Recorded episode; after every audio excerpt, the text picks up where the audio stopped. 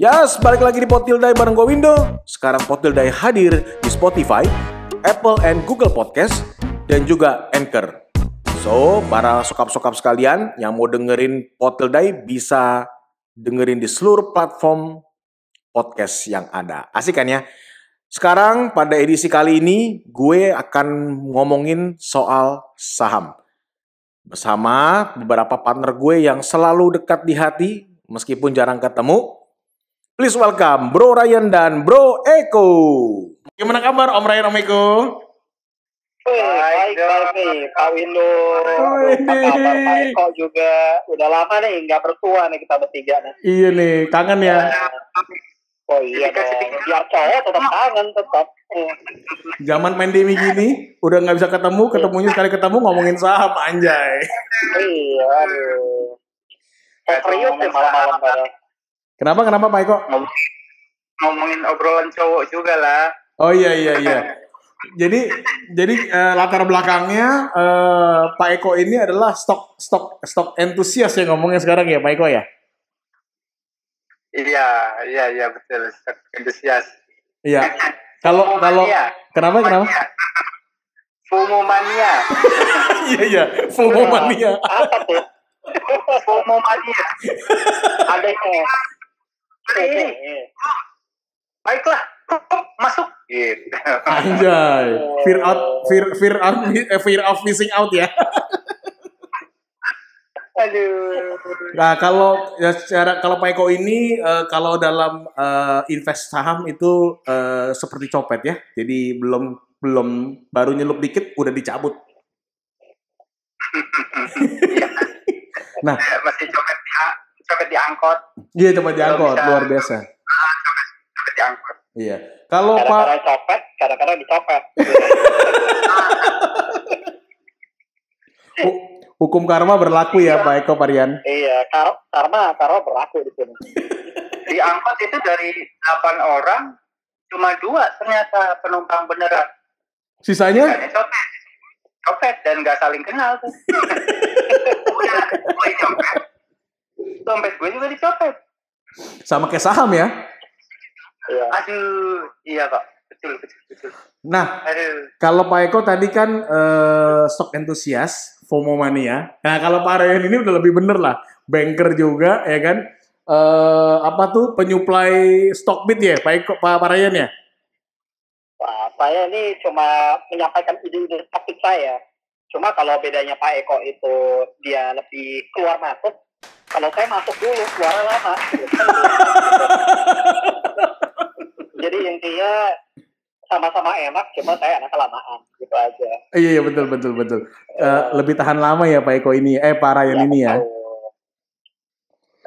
Oke, kali ini gue sama partner-partner ini mau ngomongin soal gimana sih cara mendulang cuan di saham nih.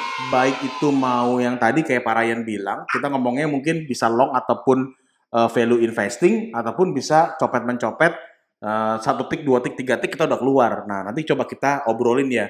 Uh, apalagi zaman pandemi ini tentunya uh, kita tuh salah satu alternatif untuk uh, mendapatkan uang adalah cuan melalui pas instrumen keuangan. Salah satunya adalah pasar saham ini. Nah kalau dari Pak Eko sendiri nih, Pak Eko, gimana sih kalau ciri-ciri eh, saham yang mau kita bidik supaya tepat nih cuannya tuh eh, tumpah-tumpah nih kalau kayak eh, teman-teman yang lain nih. Oh, strategi copet terbaik ya. Ya, Dari pengalaman mencopet, karena belum pernah melakukan hal lain selain mencopet. yes. Paling enak tuh kalau kita masuk pas candlenya merah dalam, minus 4, minus 5, tapi volumenya kecil. Ah, kita lihat dokter summary-nya. Tapi kok bayarnya nomor satu pinter sendiri. Ah. no, bayar nomor dua tiga empat lima itu belinya dikit-dikit. Misalkan cuma seribu dua ribu tiga ribu. Tapi bayar nomor satunya lima belas ribu sendiri dua puluh ribu sendiri. Nah itu masuk. Ah, tapi masuknya men- menjelang penutupan atau waktu dia menjelang ARB ah, saya masuk ah. udah tunggu aja sebentar Gitu. Oh. atau besok paginya bisa dijual Itu. Ini kita ngomongnya tadi 15 ribu. Kenapa kenapa Eko? Sorry. Tapi nggak selalu berhasil. Bisa jadi besoknya tetap markdown lagi. Kalau udah di luar rencana, keluar dulu. Keluar Gitu. dulu. Iya. iya. Tadi itu Bapak kalau ngomongin berarti Mas Bro itu berarti eh, 15 ribu lot. Kita ngomong lot ya, bukan lembar saham ya. Oke oke oke oke. Jadi para sokap-sokap Potilda yang belum pernah tahu eh, satu lot itu adalah 100 lembar saham. Gitu ya. Jadi kita ngomongnya lot aja deh biar lebih gampang ya Pak Eko ya. Betul. Oke, kalau kalau dari strateginya Pak Rian nih Pak, kira-kira bagaimana nih kalau kita ngomongin eh, investing tapi dalam jangka waktu menengah ke lama, yang panjang menengah ke panjang tapi bisa menghasilin cuan nih Pak, yang sampai tumpe-tumpe itu gimana Pak strateginya Pak kalau menurut Nah, Bapak? ini. Oke, terima kasih Pak Windu. Nah, kan kita kalau misalnya mau investasi saham itu kan kita bisa dapat dua nih. Bisa dapat eh, dividen atau dapat capital gain. Jadi kalau misalnya saya, misalnya pengen, wah, mau cari dividen nih, gede nih. Kita cari company yang udah punya historical membayar dividen itu eh, dengan yield besar. Jadi yield itu eh, hitungannya adalah eh, dividen dibagi dengan jumlah harga di mana kita beli sahamnya itu. Aha. Nah, di situ kita cari deh yield yang paling gede. Nah, misalnya contohnya deposito itu katakanlah sekarang eh, di net paling cuma 4 persen. Ya. Tapi kalau misalnya saham yang udah bisa kasih dividen yieldnya mungkin eh, 8 persen, syukur-syukur kalau misalnya marketnya lagi crash, kita bisa dapat kadang-kadang bisa di atas 10 persen. Nah, situ. Nah, ada juga strategi yang kita ngincer capital gain nih, jangka panjang. Mhm. Kalau di sini kita justru harus mencermati eh kalau kita beli saham, kita cari timing yang bagus. Jadi nggak kayak Pak Windo juga, nggak kayak Pak Eko juga tuh misalnya eh, apa ketika harganya udah mahal banget kita beli. Nah itu kan katanya apa fear of missing out tuh. Iya. Justru ini kita kebalik, kita cari saham yang kualitasnya bagus, tapi justru harganya lagi didorong turun. Ah. Nah, tapi kita belinya itu bukan pas lagi trennya turun, tapi ketika trennya udah turun, pisaunya nancep tuh, udah nancep di lantai, Iya. balik, balik ke atas. Oh. Nah, Oke, udah breakout ya. ya, iya betul. Ya, ya, ya, ya. Cari yang valuasinya masih bagus, kita ngelihatnya dari eh, PE ratio kita bilang. P ratio Jadi- itu apa Pak? Kalau dijelasin secara singkat ya Pak? Jadi PE ratio itu paling gampangnya itu adalah perbandingan eh, harga beli saham kita dibandingkan dengan jumlah laba per saham. Ah. Nah itu kalau bahasa mudahnya itu itu balik modalnya berapa lama sih? Kalau Ah. eh, labanya itu dibagian semua tuh ke pemegang saham, berapa lama tuh balik modalnya? Oke. Jadi oke. kalau bisa kita ambil gambaran, misalnya PE ratio-nya 4, ya lo balik modalnya 4 tahun. Tapi kalau PE ratio-nya 100, ya balik modalnya bisa 100 tahun, bos. Bisa Anjay, lama banget. udah udah kayak Kopingho itu, udah ada Kalau P rasionya 100 tahun, gue ikutan modal, ikutan mo- model Papa Eko aja deh. Tiga Iya. gue cabut ya kan. Benar. Tapi ya ini kan cuma gambaran. Apa Betul. sederhananya? Sebenarnya nggak cukup dari PE ratio sih. Mm-mm. Harus dilihat dari rasio-rasio apa eh, kualitas yang lain. Seperti misalnya apakah salesnya tumbuhnya bagus. Growth-nya gimana ya? Terus eh, ya laba bersihnya tuh konstan tumbuh. Terus eh, return on equity-nya juga besar gitu. Itu kan eh, membuktikan itu bahwa industrinya itu dan company itu mempunyai bargaining power yang besar juga gitu. Iya, iya, iya, iya. Menarik nih. Jadi memang tipe-tipe kita investing saham itu beda-beda. Ada yang tadi tipe copet mania atau FOMO mania, ataupun ada juga yang buat long investing ataupun value investing. Nah, kalau balik ke Pak Eko nih, Pak Eko, ada nggak sih Pak Iya. kira-kira momen-momen Pak itu satu hari Pak, Bapak itu bisa minus Pak, Eh, jadi nggak bisa nyopet tuh. Ada nggak momen-momen itu? Seperti momennya tuh momentumnya seperti apa sih Pak? Pasarnya tuh lagi gimana sehingga Bapak tuh nggak bisa dapat duit pada saat suasana pasar seperti apa gitu Pak? Oh, oh pastinya sering juga, sering juga. Eh, kalau nyopet itu nggak bisa lihat situasi pasar sebetulnya. Ah. Kadang pasarnya merah, kita tetap bisa jual. Oh, oke. Pas Kalau pasar begalnya banyak nggak bisa ya. malah nyangkut. Kayak Yuda Keling ya. Salam nyangkut rekan-rekan ya. Dalam nyangkut. Oh, itu teman saya baik banget itu. Satu perasaan. Sama-sama suka nyangkut. Dijegal semesta lu ya kok ya. Iya, heeh, apalagi di Inco. gue gue beli Hah? Pas padahal udah diukur tuh pakai Fibonacci. Wah, canggih banget caranya. Ini bakal mantul nih Iya. di 0,625 Iya. sekian gitu kan. Pas masuk per gue masuk di IG-nya si temanku itu Heeh. broadcast gue masuk Inco mampus Iya. semua di semua iya hmm. Wah ada maksudnya Iya, iya. Ini seru ya. retail cabut paksa jual nggak ada mantul ya ya Iya. udah jatuhlah ke tanah Per, minus 15 persen ya ampun mau di cut loss Iya. ya iya. akhirnya diputuskan info jadi monumen aja lah ya di portofolio suatu hari ada malaikat baik menyambut kembali itu itu Iya, jadi iya. keluar aja Iya, iya, Pak. Saya jadi sedih, Pak, dengerin Bapak nyangkut di Inco, Pak. Iya. iya pak Akhirnya saham saham Indomie kok ya. betul betul. Indomie dalam bentuk produknya. akhirnya makan Maksudnya makan Indomie. Indomie terus gitu. iya tapi jangan lupa pakai sawi hijau itu juga tanam Nah. sendiri Wih, Bapak nih pengusaha juga ya hidroponik ya, Pak. bukan mirip pak Oh, mirip. ngirit. Iya, iya, iya. Ngirit sama Kalau ngirit oke pak namanya. Oh iya benar benar. Nggak ngirit sama ngirit sama kreatif beda-beda tipis lah ya, Pak. iya masa pandemi bukan Iya. sih sebelum pandemi juga udah kayak begitu Iya, tapi memang lagi bingung ya. Kita udah pakai Fibonacci udah keren-keren ya. Kira-kira dapat harga bagus. Eh dia nyungsep ya.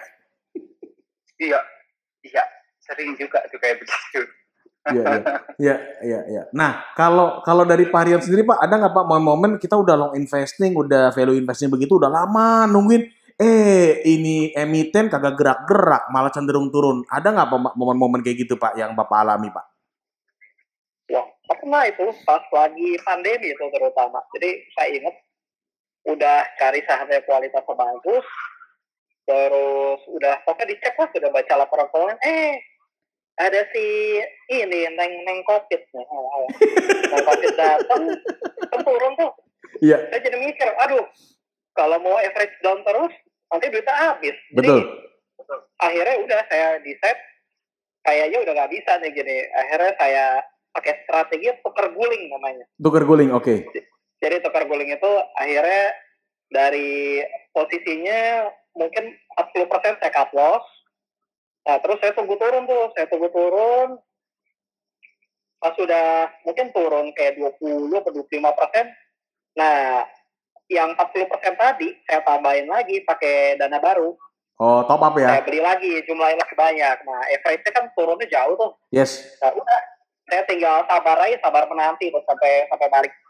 Tapi kalau dibilang sabar ya itu gampang, ya nggak gampang juga. Iya. Juga iya. ya kayak galau lah, galau-galau di jantung gitu. Galau-galau ya. Sebenarnya kalau Iya. kalau dari Pak Rian atau Pak Eko nih lebih enak mana Pak? Nyangkut di saham atau galau percintaan Pak? Kalau Wah. apa bisa di cut loss ya kok ya. Tapi kalau udah, udah nikah itu nggak bisa di cut loss gitu. Susah. iya paling digambar digambar. Kalau tidur di luar istrinya bares krim, waduh, cut loss ada ada beceng yang nggak bisa. Oh iya benar juga, benar juga. Ya benar nggak bisa. Diperiksa kantong jaket kita, wah ini ada tanda terima dari karaoke mana nih? Pi. Iya. Keringet dingin pak. Iya benar. Nggak mungkin itu keselip dari mana. Nah, itu rajin ngumpulin bon ternyata. Ya. Iya. Eh, Eh, nih, Ini transaksi dari Tokopedia atau apa? Dari yang lain kok ada beli aneh-aneh nih, bukan buat kebutuhan sehari-hari. Buat Iya. siapa ini? Waduh. wah bahaya itu Pak Eko. Beli ya Pak. eh. Ini kok kayak ulekan ya. Ah, iya. Karena warna-warni gitu deh. Iya iya. Nah, nah kalau tadi udah udah dengerin cerita-cerita tadi eh, di apa momen-momen jelek, tetapi boleh nggak sih dibuka nih ya? Maksudnya kita ngobrol nih worst case-nya ya. Pada saat sebelum neng COVID yang tadi Pak Rian Pak Ryan bilang ya, itu se- Maret 2020 kan kita lagi lumayan cuan tuh. Tiba-tiba neng COVID nyerang nih. Nah, kalau boleh tahu berapa sih persentase minus floating floatingnya deh ya, floating minusnya ya, jangan jangan yang uh, realize lah. Itu berapa varian Pak? Yang Bapak per the worst yang pernah Bapak alamin? Paling parah ya, paling Ya. parah itu sekitar 18 persen. Tapi Oh. itu pun karena udah ditukar guling. Oh, udah ditukar oke guling. Jadi Oke. udah udah ketemu apa udah di udah di cut, Ya, uh, off turun baru ditambahin. ganti saham yang lain ya. Ya benar. Oke oke. Kalau kalau Pak Eko kan copeters nih, kira-kira ada floating floating loss juga nggak Pak? Ada, ada, Oh ada ya. ada. Kemarin DWGL Waduh. itu paginya paginya udah tuan di VRNA Ya. arah kan Ya. dijual lumayan juga wah euforia banget hari ini gede nih Yes. lihat wah DWGL yang memanggil-manggil banget. Wah calon tuan gede kayak kemarin nih. Gue masuk jam 11 nggak boleh copet masuk jam 11 itu aduh bahaya. Waduh. Tapi itu tetap lakukan FOMO ya, FOMO ya. Iya, karena udah udah euforia duluan kan, cuan gede, gila, cuman selisih satu malam dapat 20 persen, siapa yang nggak mau? Yes. Ya udah, belilah DWGL. Dilihat, oh cuma turun 3 persen sampai jam 2, setengah tiga, oh cuma turun, tetap kok cuma turun 3 persen. Ya udah, setengah empat, habis aftermarket dilihat, ah minus 18. Lagi dia ke bawah. Waduh. Terus lagi dia copet di sesi akhir namanya Pak Eko itu. nggak cuma itu besokannya ARB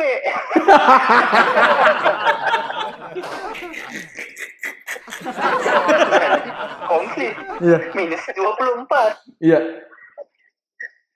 Aduh. ya namanya juga copet ya Iya. gitu mau gimana lagi saya mah di cuman copet di angkot Iya, iya. So, kayaknya itu eh, eh, yang saya Itu copet pas pampres kayaknya itu ada pelajaran dong Pak Eko dong. Berarti kalau nyopet itu sore-sore karena udah mau gelap. Kalau siang-siang terang kelihatan dong. Iya kan? bener, bener kata Marian anjay. kalau mau nyopet satu menit atau dua menit sebelum market tutup beli aduh itu karena Hmm. euforia berlebihan copet nggak boleh bersenang-senang Mm-mm, harus tetap waspada Iya betul, betul. Nah namanya copet, inget harus monitor terus di depan layar, jangan sampai lengah ya nggak. betul pak betul pak Tapi memang menarik ya Pak Ryan ya. Kalau kita nih kita nih bertiga punya grup sendiri yang di apa dimotori sama Pak Ryan nih. Sebenarnya kalau Pak Eko sebutin suatu emiten saham, hampir 80% gue nggak kenal sahamnya. Kayak tadi DWGL, gue Iya, googling dulu nih bro. Itu kalau kita bilang tuh playboy saham namanya. iya bener bener bener bener. Sampai-sampai baru kenalan udah diajak kawin. Iya bener. Tapi dikatakan. Gila gila. Ini ini gue baru ini ini ah saham apa DWGL gokil. Tapi tapi yang menarik gini loh, Pak Eko, Bapak udah setahun lebih kehilangan itu saham ya emiten lossnya segitu gede. Bapak tapi tetap inget, berarti Bapak bener-bener sangat-sangat terpesona, terpesona. lebih tragis di saham JAS JAST pak Iya iya iya. jadi itu Oh. udah ya kan kalau ajaran eh, apa Minervi ini kalau misalkan udah lewat dari yang sebelumnya Ya. pasti nggak ada resisten lagi. Yes. Dia akan naik all time Oh. high. Ah, betul. All time high. Ya, oke oke benar. Kalau all time high nih, udah arak nih. Ada satu tick lagi, sisain sama si apa market makernya. Oh masuk, gitu kan. Nah, Besokannya udah yakin nih arak lagi nih all time high. Buka lihat mau dijual, loh suspend. Besoknya suspend. Tiga minggu kali itu disuspend 15 hari kerja. Suspend ya. Terus pas pas buka ARB, pas buka ARB. ARB pak tujuh kali Waduh. Kok udah kayak ini aja. Puasa aja. Lima hari, lima Iya. malam gitu. Iya. tujuh kali ARB waktu dibuka ARB nya udah relakanlah cut loss ketika di cut loss dia arak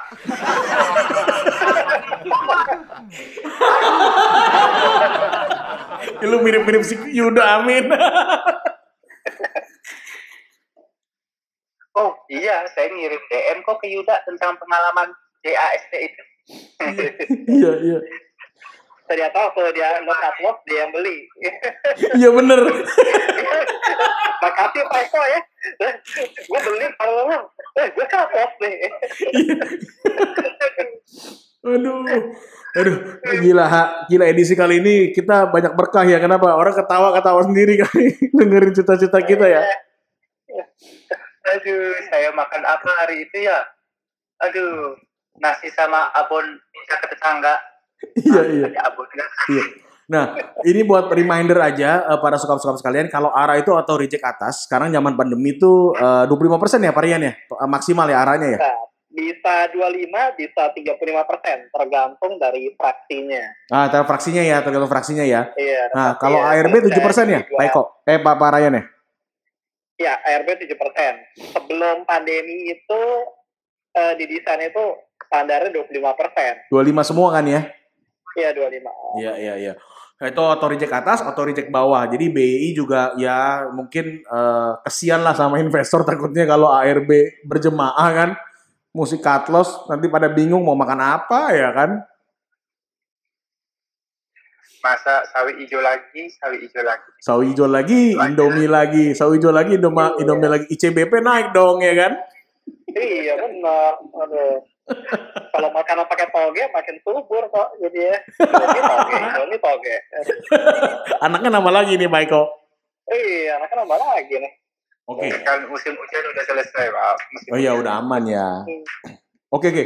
Eh, kalau tapi gini eh, Pak Eko Pak Rian, kalau sebenarnya bagi para pemula lah ya, eh, eh, kalau dari para pemula nih, para investor-investor milenial yang baru aja gabung ke dunia persahaman ini, kira-kira strategi awal yang cocok ya Eh, dari masing-masing inilah ya, eh, baik fundamental maupun teknikal, kira-kira apa sih yang mau disaranin supaya bisa ya nggak usah cuan nggak usah cuan tumpe-tumpe lah, yang penting bisa eh, yang tadi yang tadi Pak Ryan sampaikan juga ya capital gain itu di diperoleh gitu loh Pak Eh, apa yang kita strategi kita apa ya kira-kira ya Pak Ryan gimana Pak?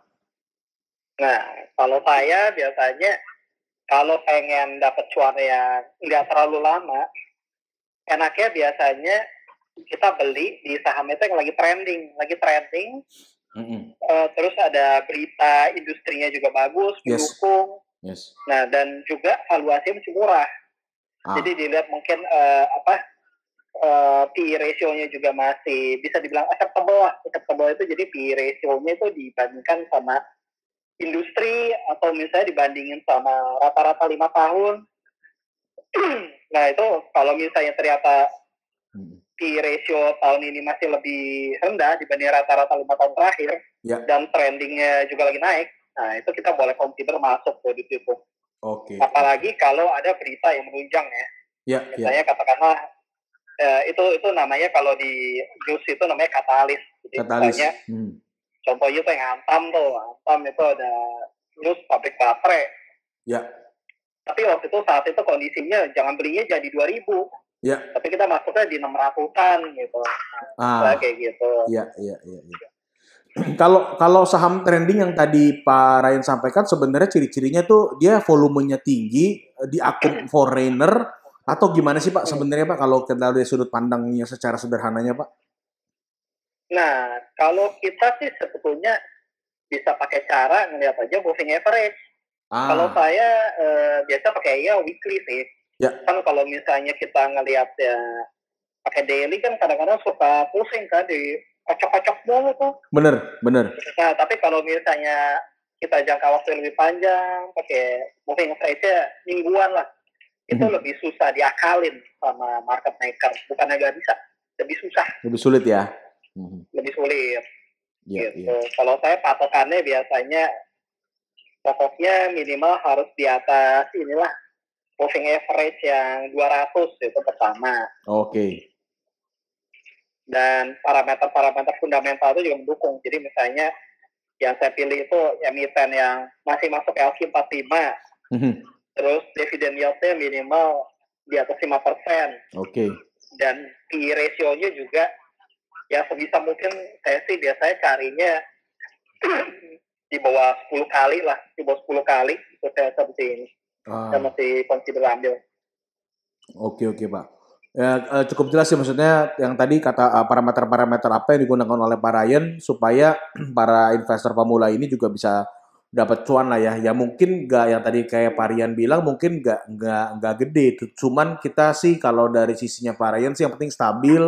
Kemudian untuk jangka panjang juga bagus ya. Mungkin dari baik daripada dapat dari cuan dari hanya da- nggak hanya dari dividen, tapi juga dari capital gain gitu ya Pak Ryan ya. Nah, betul. Nah, tapi ini juga tambahan dikit ya. Hmm. Kadang-kadang itu orang suka beli eh, saham, misalnya, wah ini mau bagi dividen nih.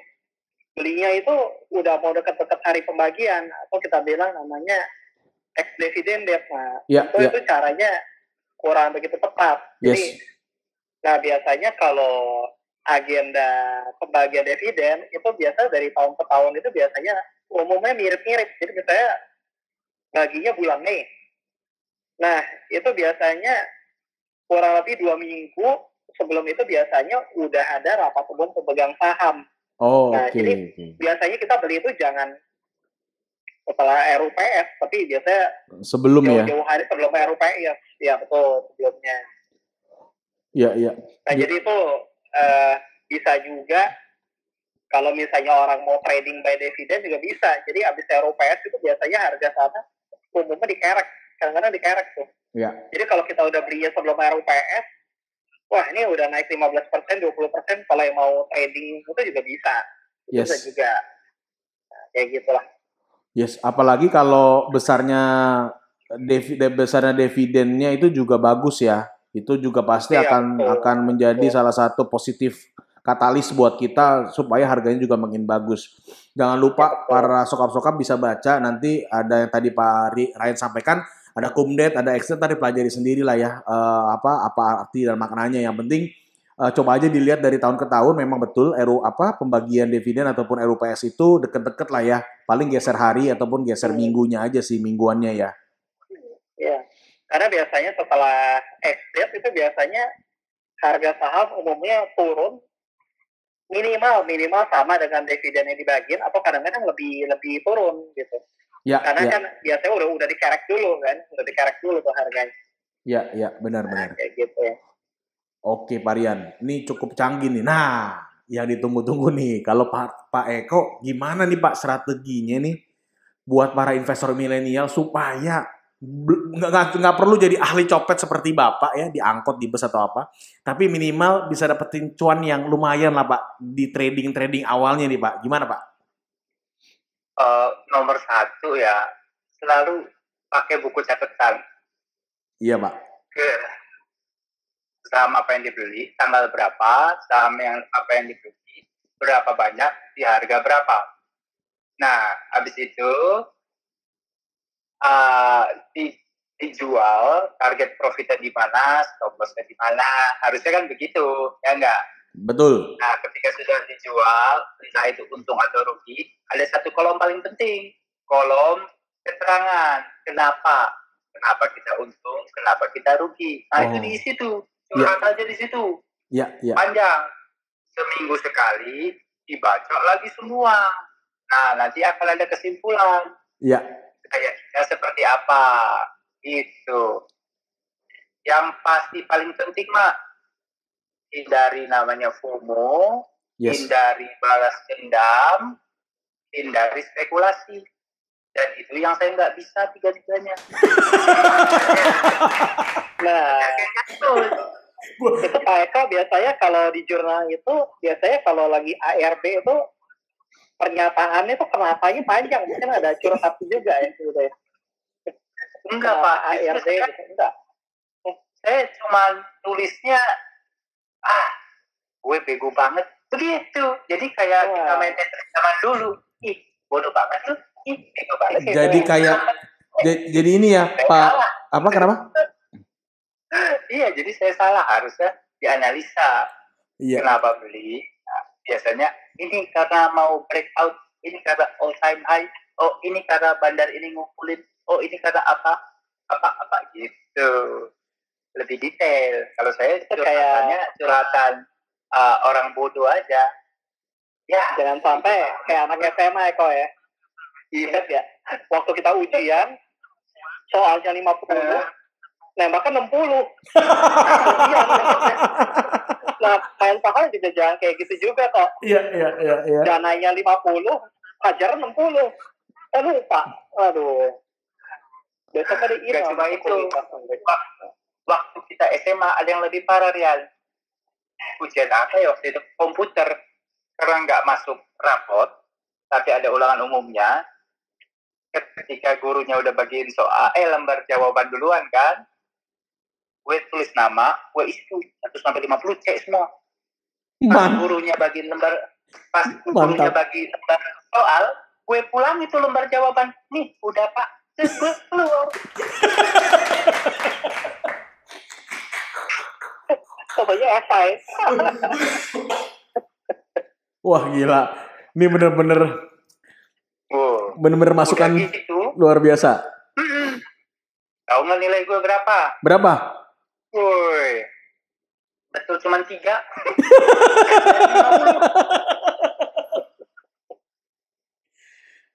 Saya stres ini.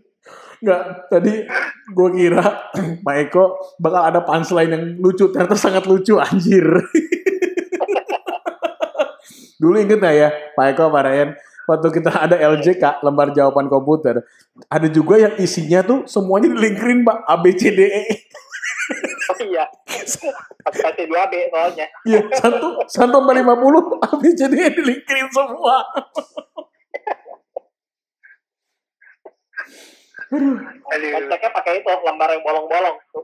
Iya, ya anak ya. aduh. Iya, iya.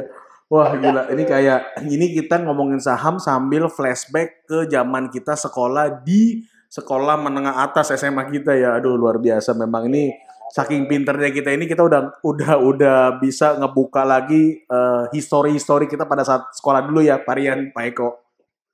panutan saya dulu Pak Eko tuh karena dia ketua osis kita Sama sama, Pak Eko tuh selalu panutan Q lah ya kalau sekarang ya.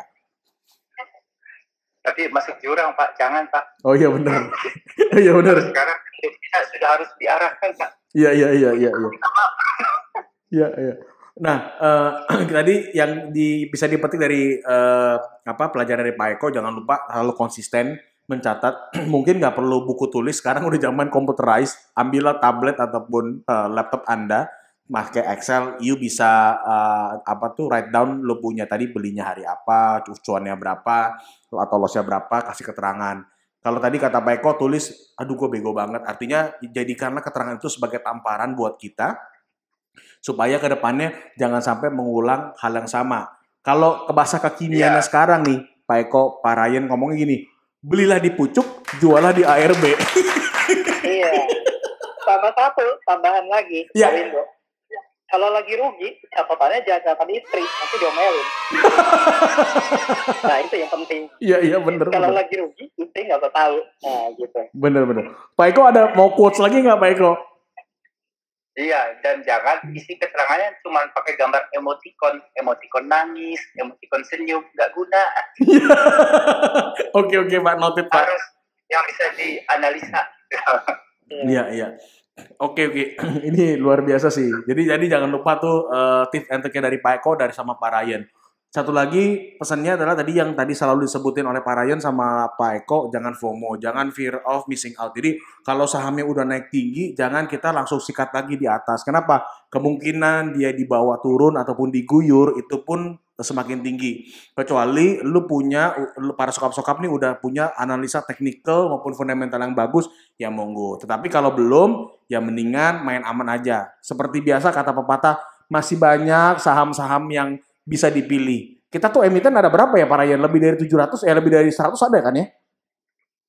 Lebih, itu udah sekitar 600. 600-an ya.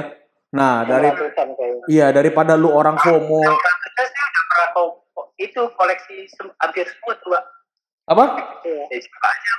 Udah pernah saya koleksi itu satu-satu tuh. Seriusan? Iya. iya, termasuk warnanya juga. Tapi sebetulnya kalau nggak pandemi itu, baik kok ya, itu semua menguntungkan ya. Jadi kalau iya. udah, udah mau deket-deket RUPS, kumpulin satu-satu-satu kan diajak makan di hotel mana. Oh iya benar, benar. Bawa rokok. Benar, benar. Bawa rancang, Pak. Tapi saya bawa kayak begitu. Itu, mm -mm. RUPS TTRA. Mungkin banyak kali ya. Kali banyak yang bawa rancang kali ya.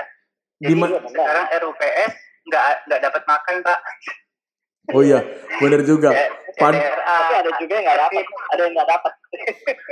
Nggak. Kali banyak juga yang cuma punya satu lot, datang. Iya benar. Sekarang nggak ada makan pak. Iya iya. Kalau sekarang Iya kalau sekarang mungkin yang yang Eropa kan sekarang karena pagi zaman pandemi semua via virtual kali ya. Lu mau pakai rantang gimana juga ya kan? Nah, tapi tapi kita kita sebagai investor saham Pak Eko Parian mesti bangga ya. Kenapa? Kita tuh pemilik perusahaan loh, meskipun besarnya persenannya mungkin 0,000 sekian persen ya kan? Iya benar, betul betul. Karena yang memiliki kita Ya, Tidak ya. harus bangga kalau beli Indomie. Oh, ini perusahaan punya iya. gue nih.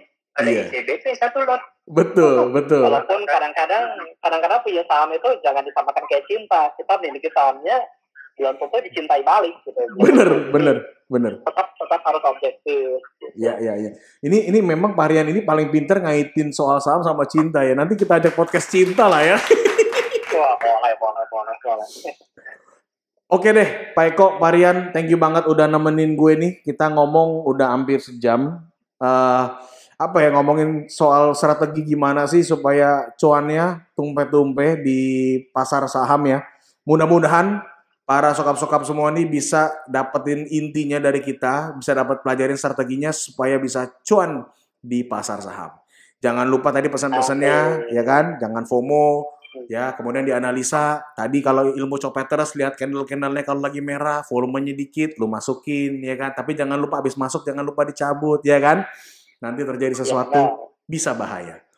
Baik terima kasih banget udah selalu dengerin edisi-edisi Potildai kita ketemu di edisi-edisi berikutnya pesan dari kami bertiga adalah ingat masa pandemi belum selesai kita tetap harus mematuhi dan menjalankan protokol kesehatan mencuci tangan memakai masker menjaga jarak mengurangi mobilitas tentunya menjauhi kerumunan. Gue dan partner-partner pamit dan sampai jumpa di edisi berikutnya dan tetap menggaungkan podcast-podcast Indonesia. Bye.